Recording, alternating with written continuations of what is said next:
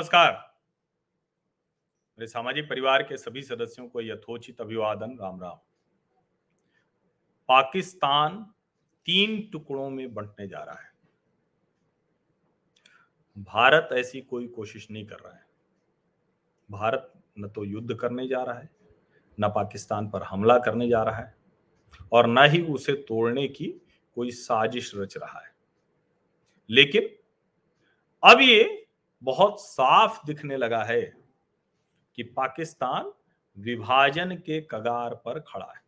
अब चूँकि विभाजन से निकला हुआ मुल्क है और इस्लामिक मुल्क हो गया, शरिया शरीयत हावी है तो लगभग उसी दिन तय हो गया था कि ये तो टूटेगा ही टूटेगा।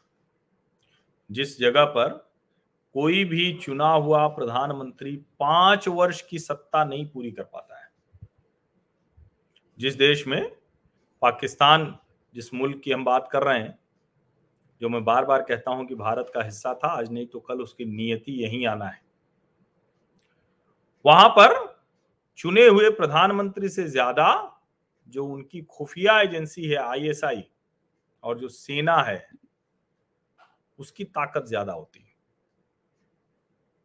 अब इमरान खान, जिसके बारे में ये कहा जाता था कि वो तो सेना के पिट्ठू हैं। पाकिस्तानी सेना ने उनको बैठा दिया। अब उनको जब हटा दिया गया, हार गए वो। लोकतंत्र में संख्या बल का खेल होता है और हार गए अब सारे विपक्षी दलों ने एकजुट होकर उनको हरा दिया। उनके साथ जो कुछ दल थे, वो भी चले गए। तो अब शाहबाज शरीफ, पूर्व प्रधानमंत्री नवाज़ शरीफ के छोटे भाई अच्छा शाहबाज शरीफ पीएम बने तो उन्होंने अपने बेटे को सिंध प्रांत का मुख्यमंत्री बनवा दिया। अब ऐसे में इमरान खान प्रदर्शन अब कर रहे हैं। पहले इमरान खान प्रधानमंत्री थे तो शाहबाज शरीफ कर रहे थे। कमाल की बात कि चाहे नवाज़ शरीफ रहे हो, चाहे इमरान खान रहे हो, चाहे अब शाहबाज शरीफ हैं। घर में नहीं दाने, अम्मा चली भुनाने। यही स्थिति है। किसी तरह से जीवन चल जाए, उसके लिए चीन की कृपा पर है। अमेरिकी कृपा अब मिलती नहीं है। अमेरिका ने कहा कि भाई तुमको रखने का क्या फ़ायदा, तुम कुछ कर वर तो पा नहीं रहे हो, हमको अफ़गानिस्तान से कितना बेजियत होकर निकलना पड़ा, तुम वहाँ तालिबान के साथ खड़े हो गए। वही शरिया शरीयत वाला चक्कर है। अब इमरान खान कह रहे हैं कि अगर चुनाव तुरंत नहीं कराया गया तो तीन टुकड़ों में पाकिस्तान बट जाएगा। अब वैसे भी वहाँ की जो अर्थव्यवस्था है, वहाँ के जो हालात हैं, कब तक ये चल पाएगा, कैसे चल पाएगा, ये बार बार सवाल होता है। और इमरान खान बड़े बेसिक सवाल खड़े कर रहे हैं, जिसको सब जानते हैं। वो कह रहे हैं कि did not have absolute authority as PM ये कब कहा था?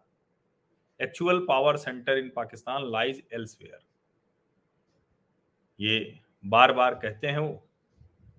वो पाकिस्तान के प्रधानमंत्री रह चुके हैं तो उनकी ये बात बहुत अच्छे से समझ में आती। है फिर आगे वो कहते हैं कि दरअसल उनकी जो सरकार थी, वो कमज़ोर हो गई थी तो उसको ब्लैकमेल किया जाता था।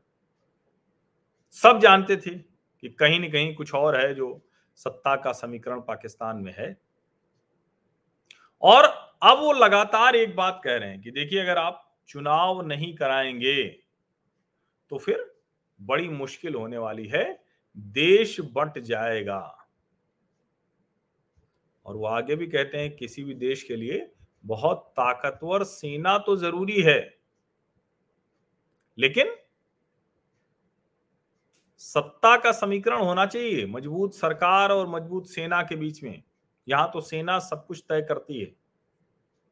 और अब वो साफ़ साफ़ कह रहे हैं कि अगर चुनाव नहीं घोषित किए गए तो पाकिस्तान में सिविल वॉर की स्थिति हो जाएगी। गृह युद्ध होने जा रहा है।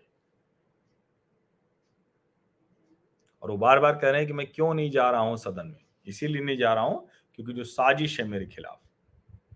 तो ये तो इमरान खान कह रहे हैं, लेकिन मूल बात है कि क्या इस विचार को लेने वाले लोग पाकिस्तान में हैं? हाँ पाकिस्तान में लोगों का मानना है कि नहीं, अब ये स्थिति ठीक नहीं है। एक बड़ा वर्ग है जो ये भी मानना है कि पाकिस्तान का अस्तित्व ही ठीक नहीं है, मुसलमानों में ही। एक बड़ा वर्ग है जो ये मानता है कि सेना भ्रष्ट, जो आर्मी के अफसर हैं वहाँ पाकिस्तान के, उनकी वजह से देश बार बार गिरवी रखने की नौबत आ जाती सेना आतंकवादियों को भी पालती है। हाफिज सईद से लेकर और दुनिया भर के आतंकवादी सब पाकिस्तान में ठिकाना बनाते हैं। और ट्रेनिंग कैंप वो चलाती है कश्मीर में। जो भारत का कश्मीर, जो कश्मीरियों का कश्मीर। लेकिन कमाल की बात है कि उस पर कब्जा कर रखा है कहने को तो वहाँ वो तथाकथित तौर पर जो प्रधानमंत्री बनते हैं वो भी गुलाम कश्मीर के नाम पर बन जाते हैं। लेकिन सच ये है कि पाकिस्तान के अवैध कब्जे वाले उस कश्मीर में न तो सुविधाएँ हैं, न साधन है, न संसाधन है, न जीवन है। और अभी तक क्या था कि पाकिस्तान को सब मदद वगैरह मिलती रहती तो कुछ कुछ वहाँ देता रहता था। अब जब पाकिस्तान में ही नहीं आ रही तो वहाँ कैसे देगा? लेकिन यहाँ सवाल यही है कि अगर पाकिस्तान तीन टुकड़ों में बटा, जो पूर्व प्रधानमंत्री इमरान खान पाकिस्तान के कह रहे हैं तो भारत क्या करेगा? भारत के प्रधानमंत्री नरेंद्र मोदी क्या करेंगे? मुझे लगता है कि जिस तरह की स्थितियाँ हैं, उसमें भारत के लिए ये बहुत अनुकूल स्थिति है कि अगर पाकिस्तान में जो अलग अलग हिस्से हैं, वो अपने आप को क्लेम करते हैं और तब शायद ज़्यादा आसानी से भारत वो बात उनको समझा भी पाएगा और तब शायद वो ज़्यादा आसानी से समझेंगे भी। हालाँकि खतरा चीन वाला हमेशा बना रहेगा, हालाँकि खतरा इस बना रहेगा कि जो पाकिस्तान में ऐसी ताकतें हैं, उनको तो बस एक कोई भी हिस्सा चाहिए, उस हिस्से के ज़रिए ही वो आतंकवाद फैलाते रहेंगे। लेकिन कुल मिलाकर ये है कि जब भी ये स्थिति बनेगी, उसमें भारत को अपनी भूमिका के लिए तैयार रहना पड़ेगा। ये बड़ा महत्वपूर्ण है इसको समझा जाना चाहिए। बहुत अच्छे से इस बात को समझना ज़रूरी है।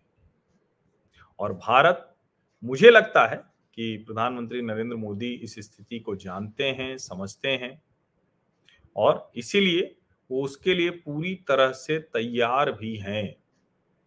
अब भले ही शाहबाज शरीफ ये कहें कि भाई ये हिम्मत मत करें इमरान खान, नहीं तो बहुत बुरा हो जाएगा, लेकिन सच यही है कि पाकिस्तान की स्थिति बहुत खराब है।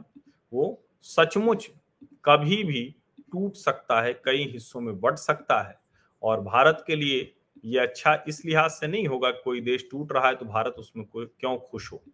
लेकिन शायद पाकिस्तान के लोगों को असलियत पता चलेगी, उनके हुक्मरानों की, उनको ये भी पता चलेगा कि अगर वो भारत के साथ रहें तो कितना बेहतर होगा। और वो कट गए, टूट गए, नहीं भी विलय करते हैं तो भारत के साथ अच्छे रिश्ते रखने से क्या कुछ बेहतर हो सकता है? नेपाल के सिर्फ़ साल भर की चीज़ें वो देख लें। केपी शर्मा ओली के रहते और अभी शेर बहादुर देवबा के रहते। इतने भर से उन्हें समझ में आ जाएगा कि भारत के साथ अच्छे रिश्ते रखने वाले देश कैसे रहते हैं। और भारत के साथ बुरा एक घृणा, द्वेष, हिंसा का रिश्ता रखने वाले देश कैसे रहते हैं? चीन के साथ अच्छे रिश्ते रखने वाले देश कैसे रहते हैं? वो तो उनको खुद भी पता है। ठीक से नहीं समझ में आ रहा हो तो श्रीलंका को देख लें। नेपाल की स्थिति तो मैंने बताई। तो कुल मिलाकर ये एक बड़ी स्थिति है। और अच्छा है कि भारत के प्रधानमंत्री नरेंद्र मोदी इस बात को बहुत अच्छे से समझते हैं। और जो अफ़गानिस्तान में भारत का दूतावास फिर से शुरू हुआ है उसके पीछे एक बड़ी वजह यह भी है। तालिबान की सरकार को मान्यता फ़िलहाल नहीं दी है। तालिबान जैसी सरकार को मान्यता देने की कोई गुंजाइश भी नहीं। लेकिन इंटरनेशनल डिप्लोमेसी में, इंटरनेशनल रिलेशंस में आपको कितनी भी खराब से खराब जगह पर होना ही पड़ता है। जब इराक, ईरान युद्ध चल रहा था, तब भी भारत के ढेर सारे, जिसको हम डीप सोर्सेज कहते हैं, जिसको हम इंटेलिजेंस कहते हैं, जिसको हम पर्सनल रिलेशन कहते हैं, वो वहाँ भी मौजूद थे। ईरान, इराक में भी, सीरिया में भी। और चाहे जितनी खराब स्थिति हो, लेकिन चीन में भी ऐसी चीज़ें होंगी। दूतावास हमारा अभी भी वहाँ चल रहा है। और गलवान में जो कुछ हुआ, वो हमें बहुत अच्छे से ध्यान में है। हम उसको भूल नहीं सकते हैं। लेकिन ये आप नहीं कर सकते हैं कि कोई भी मैदान खाली छोड़ दें।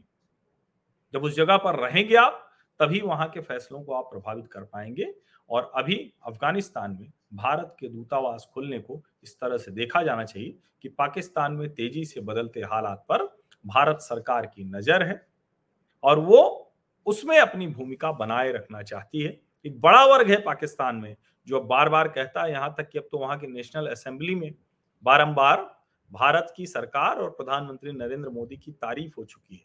कई बार लोग कहते हैं कि अगर हम भारत के साथ होते तो हमें भूखों मरने की नौबत ना आती, ऐसे कर्ज लेने की नौबत ना आती, ऐसे सेना के लोग अयाशी करते हुए हमारे इस मुल्क को बर्बाद नहीं करते। तो ये स्थिति है। मुझे लगा कि ये हर भारतीय को जानना आवश्यक है। और ये जो इमरान खान ने कहा है कि तीन टुकड़ों में पाकिस्तान बढ़ जाएगा, ये बहुत सोच समझ कर कहा हुआ है ये कोई सामान्य घटनाक्रम नहीं है। इसको समझना बहुत ज़रूरी है। आप सभी लोगों का बहुत बहुत धन्यवाद इस चर्चा में शामिल होने के लिए।